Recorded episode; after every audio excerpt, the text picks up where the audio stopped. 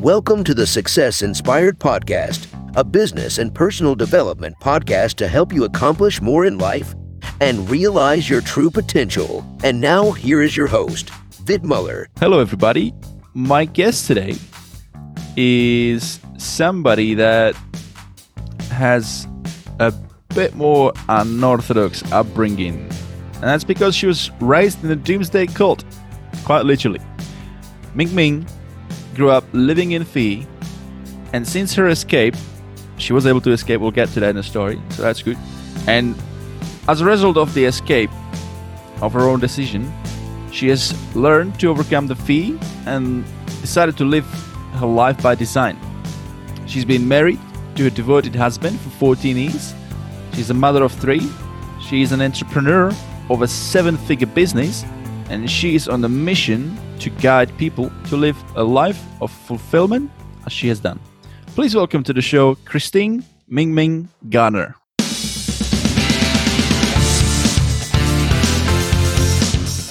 Thank you so much, Vit, for having me on your show. Great to have you here, Ming. Great to have you here. Now, that is a bit un- unorthodox way to, to be raised. So um, I'm sure a lot of people are curious and want to know more about this doomsday kill and, and how it all happened with your family to, to be part of it. Can you unpack that story a little bit? Yeah, absolutely. So I was actually raised in Portland, Oregon by parents who were refugees from the Vietnam War. And we lived in Portland, Oregon. And we lived, I lived a pretty normal childhood until one day my mom came home from work and she told my dad, she said, I just learned of a man who is a prophet of God. And he is telling us that the world is coming to an end very, very soon. She said, August of 1993. And wow. at that time, it was like it was early in the spring, like April. She said, If you love me and you love our kids, you're going to get up and you're going to move and help me follow the prophet. And my dad was like, What are you talking about? Are you crazy? Like, I don't know who this man is, but we just barely bought the dream our dream home. You know, you've been searching for this home for the last 10 years. We've got six kids. This is where our family belongs. We're not going anywhere. Well, my mom was dead set on going. And so she put the house on the market. The house sold super quickly, and we were gone within a month. And we followed the prophet. And the prophet guided us to southeastern Idaho, where he said that was one of the the three promised lands in the United States. And so my world and my whole life changed so drastically because you know, we were a family of six children and my parents had been married for 20 years. And because my dad was an unbeliever, he was cast out. So he was not able to stay with us because they said that anybody who was an unbeliever at the time of doomsday when you know when god comes to destroy the earth anybody who has an unbeliever in the home everybody is going to die with them and so our whole purpose was to pray and listen to him and his teachings and pray that we could survive Wow, that is crazy. That I mean, it takes it takes somebody to be able to convince somebody to to jump on something like that. Why do you think that your mom has fallen for it? Well, I have to say that I know for a fact my mom did it because she really truly believed that she was saving saving her family. And this man was extremely charismatic and he had supposedly a lot of followers all over the world, is what he was claiming. And there were other families that followed him as well. We weren't the only ones. And so I think it was kind of like this bandwagon type of movement. My mom was like, oh, they're doing it. We, we need to go do it. And I need to save my family. And also, my mom has been through an incredible amount of trauma when it comes to escaping Vietnam, escaping the war. And so she knew what it was to escape tragedy. Right. So there was that history in the past. So maybe that's because normally you'd think, okay, well, for a family that's just bought a house. You know, you guys sounds like you had everything. You had a house, you had a comfortable life, roof over your head, and all that. It's just in under normal circumstances, it, it'd be like I think harder for people to be convinced, maybe for something like that. But the fact that um, that you're right, maybe the fact that your your mom, because of the Vietnam War and all the trauma, maybe that's what it was. Like, it was easier to connect the dots and and think of mm-hmm. it as this is another similar scenario and okay let's do it because like i said i mean if the guy was charismatic and manipulative and you know knew how to yeah, manipulate people and i can Yes. imagine that you would be able to do that with with certain individuals wow okay so what did it look like so your so your dad was cast out so what he- was he forced was he or did he leave on his own after they told him that he can't stay there or what, what did that look like Well, my they told my mom. They said you have to make him leave. He can't be here because he doesn't believe. And my dad was infuriated by the fact that my mom left. And she she left against his will and we had so much family in Portland. And they're like don't go. This is a scam. Like please stay. And so my mom was really going against the grain here. And they yeah the cult said if, if he doesn't believe he can't come. And my dad was like i'm gonna come back and shoot you all. You know like he was literally like he was threatening to kill them he's like this is like waco texas crap this is crazy and so they're like you need you can't be a part of this unless you make him leave right and so my mom who had to make sure that he left. And then I only actually had three of my older brothers that followed us. I had three older brothers, and then my little sister. My oldest brother was a teenager at that time, and he did not go. He wouldn't leave. He was like, There's no way in heck I'm leaving. And so he stayed with a family friend. And then, but then within a year, my brothers weren't willing to do all the things that the prophet was teaching us to do like pray and listen to him for several hours a day you know go to grave sites to like baptize the dead at the grave sites and all of these things. And so they were cast out as well. They had to leave with my dad. So they went back to portland oregon. And then it, it left just me and my little sister and my mom so it was a completely different life than what i had been raised in as a child And has your mom and your dad later on reunited, or what's the what's the happy end here? Give us No. the, give us some happy end. No, there's definitely no happy ending in, in regards to the story of my mom and my dad. My dad became a severe alcoholic, a drug addict, gambler. His dying wish was that he would recoup his $750,000 that he had gambled away after my mom left. And at the age of, so I joined the Colts with my mom when I was 7 Mhm. and then for many years, I had absolutely no contact with him. And then when I did at the age of 15, I mean, it was like we were completely different people. You know, I had become a teenager at that time, and he was so addicted to drugs and alcohol that we never were able to make an emotional connection again. And, and no, my parents never reunited. So obviously, it was his it was his way of dealing with all the trauma of losing the family and all that. Absolutely. It must be not. Now, fast forward. So now you're 15. So you've been in that cult for eight years now. Did you say seven when you got in? I did, yes. Yep. What made you leave? Well, I really had um there was three really big moments in my life that made me recognize that whether it is that if if he really was real this prophet and if I was going to die, I was going to choose to live my life. And even if I were to die tomorrow that I was going to live my best life today. But at the age of 14 actually they pulled me out of public school. Me and my little sister.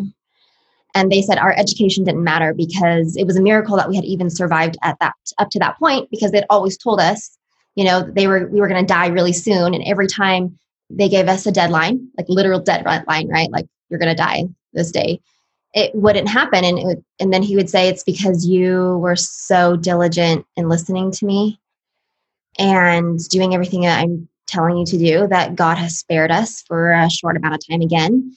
But there's no way that you're ever going to have a chance to graduate from high school, go to college, have a family or career. So don't ever plan for any of those things. And then at the age of 14, they're like, you know what? You, we don't want you going to school anymore. And the other kids actually got to go to school and I didn't. There was other other kids in the cult. Right. They got to go to school, me and my sister didn't.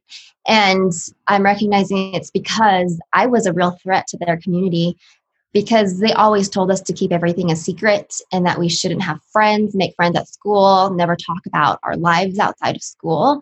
But when I was out, I was so happy to be around normal people that it was natural for me to make friends. I never told them about what I believed or what was happening outside of school, but they knew that over time I would potentially tell their secrets. And so they pulled me and my sister out of school. When my mom would leave for school or to work, they would deadbolt the door from the outside. And there was only one window on the main floor that actually was open. So all the other windows had plywood uh, screwed onto the windows because they said that in the event that doomsday came, you would need to have all of your windows boarded up so that like evil couldn't come into your home. Inside the house, there was a, a window in the kitchen that was open and it was facing the prophet's house because my sister and I would always say, well, what would happen if we, if there was a fire in the house? And because they didn't let us have a phone. So we could never call you know 911 for help. And they said well we're going to leave this one window open that faces the prophet's house. So if you needed something you would just scream for the prophet and he would help you. Well during this year when i was at home i actually they pulled me out of school for two years but the first year there were times when i was so lonely and so desperate for human contact that I would run to the, I would escape from that window and go to the school for lunchtime and see my friends. And they caught on to that. And I remember just one time being severely punished for it. And afterwards, I looked at my sister because her and I both got punished for it. And I just knew I had to get us out. What did they do? Just severe beatings. Oh, literally physical beatings. Yes. Yeah, right. And so my sister and I, I, my sister was only 10 at the time and I didn't want to worry her, but I started, I started gathering up coins and change and stealing money from my mom's purse when she wasn't looking. And I knew that I had to go find my dad in Portland, Oregon. And so I knew the Greyhound ticket was about $46. And there's just this one day that I was like, you know what? I can't do this anymore. I have to get out. I was short about $5, but I knew that once I got to the bus stop, somebody would help me. Somebody mm. would help me with the, the rest of the $5. And I just remember standing in the kitchen with my sister with this little Ziploc bag that I had been hiding in the closet for months and months. And I looked at her and I said, Sis, I'm going to go find dad and I'm going to get us out. And she was just devastated because we had gone through everything together up to this point. We had, you know, just every day we had each other, and it broke my heart to leave her, but I didn't have enough money for both of us to go. And so I said, I'm going to go find dad and she said, How? How do you go? How are you going to find dad? Because we had not had communication from for years and we don't, we didn't have a phone. We didn't know what his phone number was. And I just said, I'm going to go. I'm going to get off the bus. I'm going to find where we used to live, approximately that area. Because, you know, they, they sold the house, but I was hoping that somebody in that area would still know who my mm. dad was. Yeah. And I would hold up a sign that says, I'm looking for Kai Tran. And then I said, I'll come back for you. I promise I will come back for you. And as I crawled out that window that last time, that was one of the hardest things I've ever had to do in my life. And on the way to the bus stop, as I was walking, there was a police officer who lived nearby. And I knocked on his door and I told him, I said, Hey, this is the situation that we've been living in. And I need your help. I need you to get my sister out because she's still there. I don't know when I can come back. And he looked at me and he said, I can't let you go. You would be considered a runaway. This is highly dangerous. He said, Go back, crawl back into that window as if you had never spoken to me, and I'm going to send for help for you tomorrow. And so I did exactly what he said. I went back into that window, and I just will never forget how my sister was crawled up into a ball on the floor, and she had been crying the whole time I was gone. And she looked at me and she said, I thought I'd never see you again.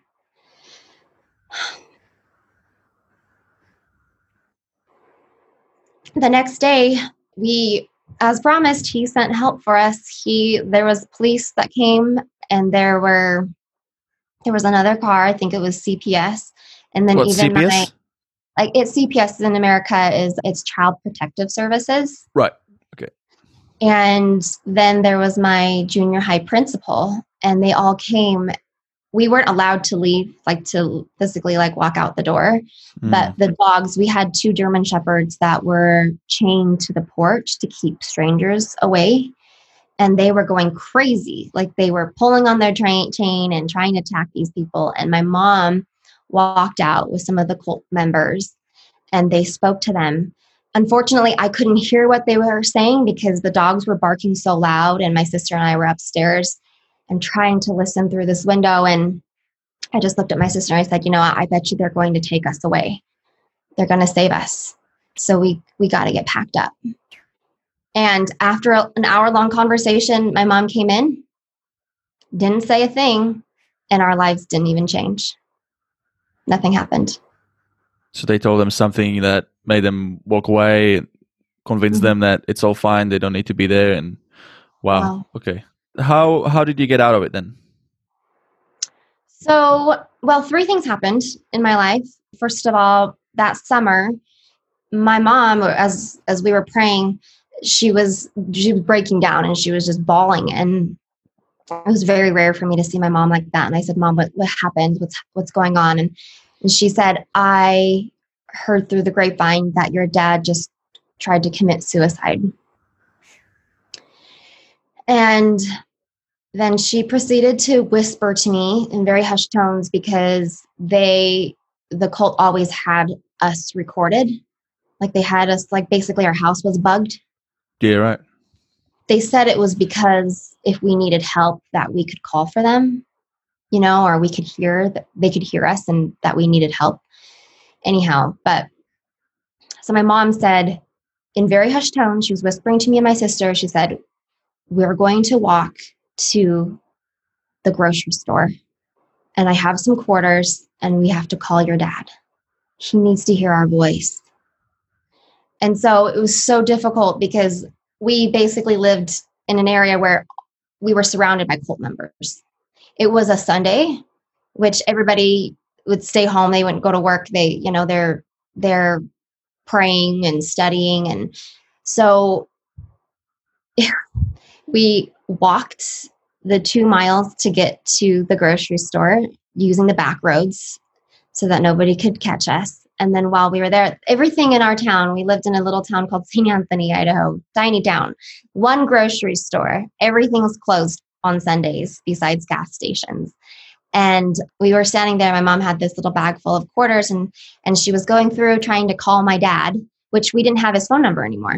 It had been eight eight years since my mom had ever tried contacting any relatives. And so she's going through her little book, her phone book, and go on calling all these people. And every time she'd get somebody, they'd say, you know, how, who, what, you know, like, how come you haven't called us all these years? And how come you did this to your family? And how come you left your husband? And did you know your husband's about to die? And all these things. And, and And run out of money. yes, we ran out of money.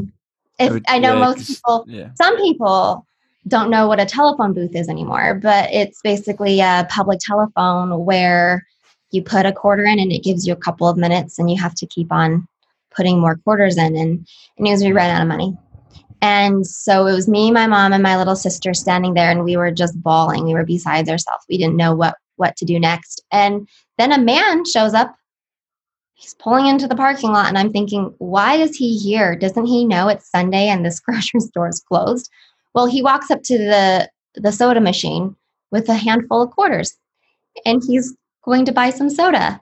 And he looks at us and he's like, yeah, yeah, are you guys okay? And you know, we're not responding because we literally felt like we were being caught red-handed in a crime. Yeah. You know, we had escaped and we were trying to call our dad and and he was trying to make small talk. He's like, "Can I get you a soda? You know, like can I help you with something?" And my mom wouldn't even look at him and I finally looked up and I said, "We're really trying to get a hold of my dad. He needs to hear our voice, but we ran out of quarters." So he's like, Oh, I have quarters. And he handed us his quarters. And then he's like, I'm going to go to the gas station. I'm going to get you some more quarters and I'll be back. And he did exactly that. And then we were finally able to make a dozen more phone calls and and finally be able to speak to my brothers. And it was like the heavens opened up.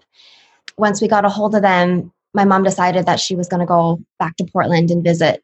And so the next phone call she made was to my uncle who lived in California and she said, I need you to come and pick me up, and I have to go back and see my family. And so that was such a huge turning point in my life because even my dad, even though he was halfway there, he was like, Why aren't the kids in school? You know, like this, you need to put them back in school. And so that next year, I got to go back to high school and I just realized I can rewrite my story. And that that summer that I graduated from from high school, I moved out and I got a job. And that, that's so. By by this stage, you were you were now still in Idaho. That, after that short visit to see my dad and my brother, my mom went back. The truth is, I wanted to stay, but there was no way that my dad, in the situation that he was in, could even take care of us. Right. He was so addicted to drugs and alcohol, and he was living in a really rundown, sh- like shack of a home. Mm. Just very dangerous. And so I I really had no choice but to go back. When I did go back to school, actually, I had made I had reconnected with an old friend of mine that was back from fifth, sixth grade.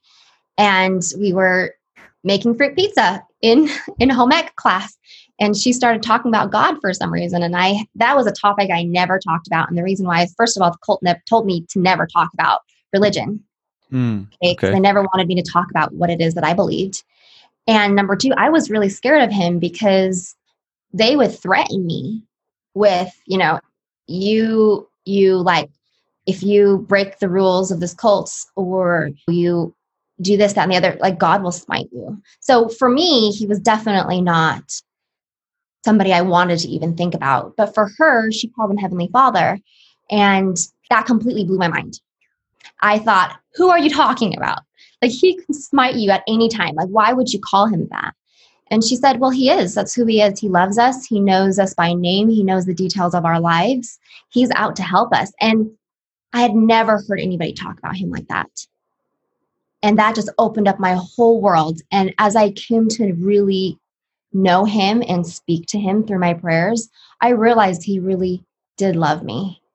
And that my purpose was to not merely just survive, but it was to thrive because he wanted me to be happy. And why couldn't I be happy? And so the summer that I graduated from high school, my brother died in a motorcycle accident, and he was 21. And we went back to his funeral to Portland. And I realized that life is too short to not live with the people that you love and I just, my heart broke for so many reasons because we, during our childhood, it was so tumultuous and he left when I was eight. And I hardly got to know him for who he really was. And I realized I'm done. I'm not going to live this life anymore. And when I came back home, my mom had sent a friend over to our house to have dinner because she knew that my heart had changed and that I was, you know, I had moved out and then I had I moved back in once my brother died because I knew my mom needed that emotional support. But she knew that my heart wasn't with the cult anymore. Like I wasn't doing what they had told me to do. I was, you know, I was planning on going to college and living my own life. And so she had told a friend to come and try to convince me that their church is true and that what they believed was completely true. And when I told the her friend, I said, "You know what? I don't I don't believe this anymore."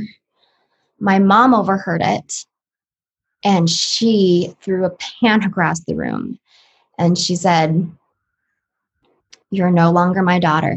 Get out. So the next day I was out and I never came back. Wow. Okay. So everything you said up until this point is it's all pretty sad, very sad story. You know, nobody wouldn't wish to anybody to to live to, to live that type of life. I've got you on this podcast, success inspired. So let's find let's find the the joy. yeah, let's find a. Let's, let's add some light side. to this story.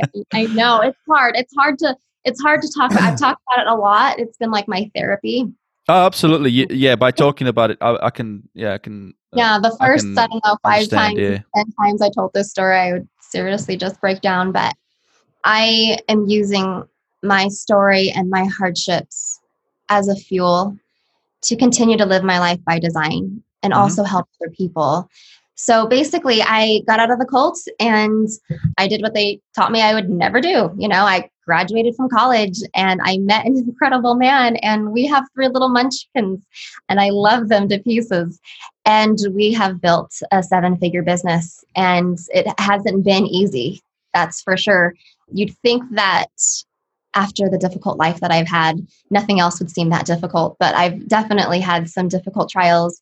For example, when we first started our, we have a commercial security company called Teton Smart Security, and we started it once I had my first child. Mm-hmm. And because I was working in corporate America and it was just, I had no flexibility and I really wanted to spend more time with my, my baby. And so I came home one day and I said, Sean, I, I'm so sorry. Like I know that I, I wanted to put you through school but I know that you had a dream of starting a commercial security company. I said, let's do that. Let's start that dream, right? Because I I want to support you, but I also I want to spend more time with our family that we've started. And so we worked really hard. Like we were busts in our bones. Like and, and you'd think that I'd be able to work less, but truly when you start a new business, you work more you know, oh, especially when you don't know what you're doing, you know, never really run uh, a business like that. So we were working ourselves to the bone, fighting all the time about money, about how we want to run the business, about how we want to manage our employees, about our company culture, about how we don't get to spend time with our children. Just fighting, fighting, fighting. And at three year, the three year mark, my accountant sat us down and said, "You guys have been making less than minimum wage for the last three years two choices. You got two choices. You either shut your doors and get a regular paying job, or you turn this around and try to make it profitable. And I was like, what the heck do you think I've been doing? I've been trying to make this profitable fool for mm. the last three years. And I looked across the table at my husband, and he was nothing more than a roommate to me at that time. Like the love was gone, you know, because we had been under so much stress and fighting so much. And I looked at him and I just knew that there's no way that our marriage could survive a business failure. And I, I had to look within myself and say, you know what? What is it that I need that's going to fuel me to do what it is that I need to do? Make the difficult sales calls, you know, meet new contractors, meet new electricians. What do I need to do? Because truly the money wasn't fueling me right? I always wanted to make more money have more time but but those things weren't fueling me. And i knew though that i didn't want to have a family a broken family like my parents had and yep. and what i grew up in for my children. And so i made my purpose to save my marriage.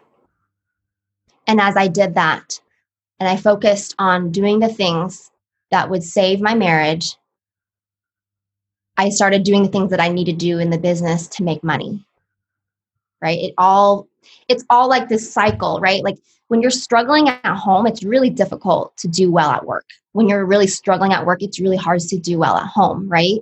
So I started measuring my performance on a weekly basis on the 10 areas of my life.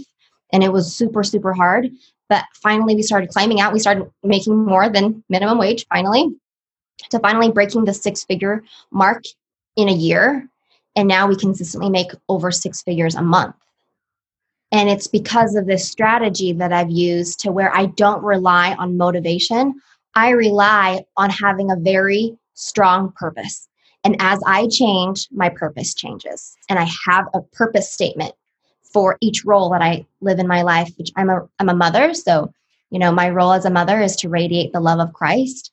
My role in my security business is to protect what matters most. And in my new venture, which is called Envision Your Purpose, where I help guide people to live a life of fulfillment without living in fear, because that's my expertise is overcoming fear, is to live a life of fulfillment. And that is through purpose and through aligning your goals with your purpose. And then number three is living your purpose. So I love that. I love that. And especially what you said is, you know, the motivation that, you know, you don't work just because, you know, on motivation, you work because of your purpose. I've mentioned it mm-hmm. on the podcast multiple times before. For those of you guys listening, I'm sure you you remember. Motivation is just something that it's it's just a feeling, right? You're feeling motivated, but it's not always going to be there. And when it's not there, what's going to get you to keep pushing forward, right? And that's the purpose. That's the purpose. So having that yes. really important purpose, figure out what's your why. What is that true reason? In your case, was to make sure that you you can keep your family together and not end up like you know like the story of your mom and dad finding that true why whatever it is that you do whether it's business or you know an exercise program trying to get fit figure out what that purpose is because that's and, and it has to be really strong purpose not just something on the surface trying to dig deeper. Ask yourself um, questions like you know what would that allow you to do? How would you feel like if you could achieve xyz what would that mean for you and for your family? And and that would help you that that is like a bit of an exercise that i like to say that can help you to figure out what that purpose is. So i definitely yeah. relate to what you just said. It's amazing. And look ultimately this is about inspiring success. And so far this story that you're saying now that's definitely inspiring success and i'm sure there's a lot of people that could relate that you know had it tough and and maybe still have it tough and are trying to find a way how they can flip their story around and I'm hoping that by listening to your story, your example of you know getting out of that doomsday cult and and having that resilience and and want to live a more purposeful life on your own terms, I hope that inspires them to do the same.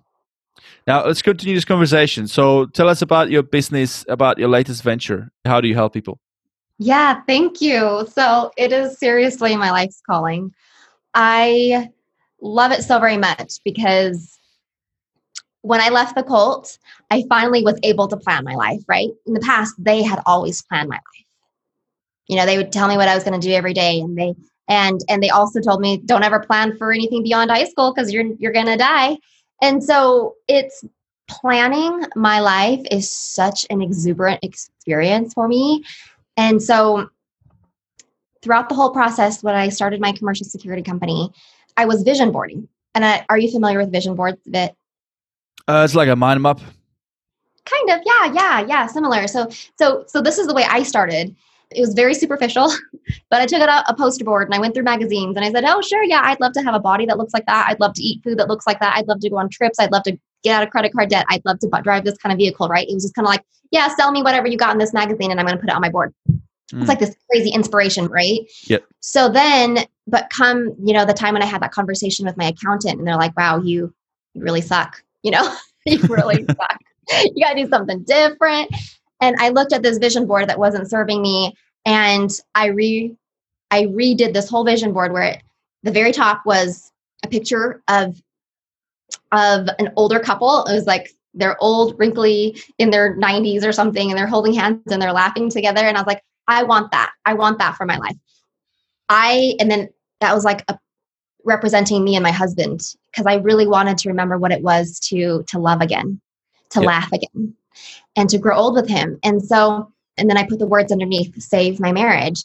And then I also put five other goals underneath that that fueled, you know, the saving my marriage.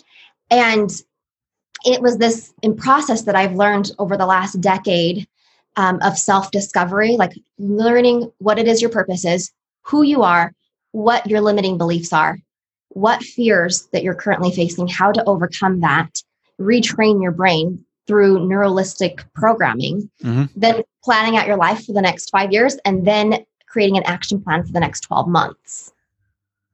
So, this is something that I'm so absolutely passionate about. And at the beginning of 2020, I was like, this is the perfect time to help people gain vision for their life, give themselves 2020, right? Give themselves the gift of 2020. So I started doing these quarterly vision board workshops. Well, January went great, right? Did those, and then March, March 15th was the day, 14th, 15th was the day I was supposed to be doing my next vision board workshop. Well, lo and behold, March 12th, you know, the world shuts down due to COVID 19. Yeah. And I'm freaking out of my mind because, you know, they're saying stay home, you could die, you know, stay away from people, stay away from your family, you know, besides your like immediate family, do only what's essential. That's exactly what I did. I did only what was essential. I stopped doing what it is that my life's purpose and passion was, which was this new venture of mine helping guide people to live a life of fulfillment. Because I was like, I need to do just the basics, the very bare minimum, take care of my kids and work in my Teton smart security business, right? I was afraid to open the door when people knocked. I was afraid to go outside. I and I realized, oh my gosh, I'm like living a second chapter of my childhood. I was gonna say, yeah, sounds sounds like it. it was like I was having these crazy flashbacks, and I had for so long buried buried my past. So that brought it, it up. Resurfacing. And I was like, oh my gosh, how did I get out of this the first time? The first time I got out of it is because I recognized my purpose was far more than to survive, it was to thrive. And I said, what is my purpose today? Because I need to use that to overcome this fear. And I realized that my purpose was to guide other people to live a life of fulfillment because I have come so far from where I was. Mm. And I have been so immensely blessed. I live such an incredible life. And so I'm like, it's my natural next step to help people, but I have to get out of this. I have to get out of this hole of fear that I've dug for myself, show people how it's done, and move forward in my life and help other people do the same. And so I picked it back up and uh, started doing my quarterly workshops. And I'm going to be doing retreats once the world opens back up. But until then, I'm currently creating an online course and coaching program where I help people identify what it is that their purpose is in their life, a purpose that fuels them to their core, you know, so they're actually in the morning waking up being excited for their day. Mm-hmm. I love that. Knowing that there's more to live for. And guiding them through this process and then coaching them to live a life that they absolutely love. So that's my new jam, and I'm in love. I'm seriously in love with it. No, I can see that. I can see you're very happy, very happy, and uh, that's amazing what you do.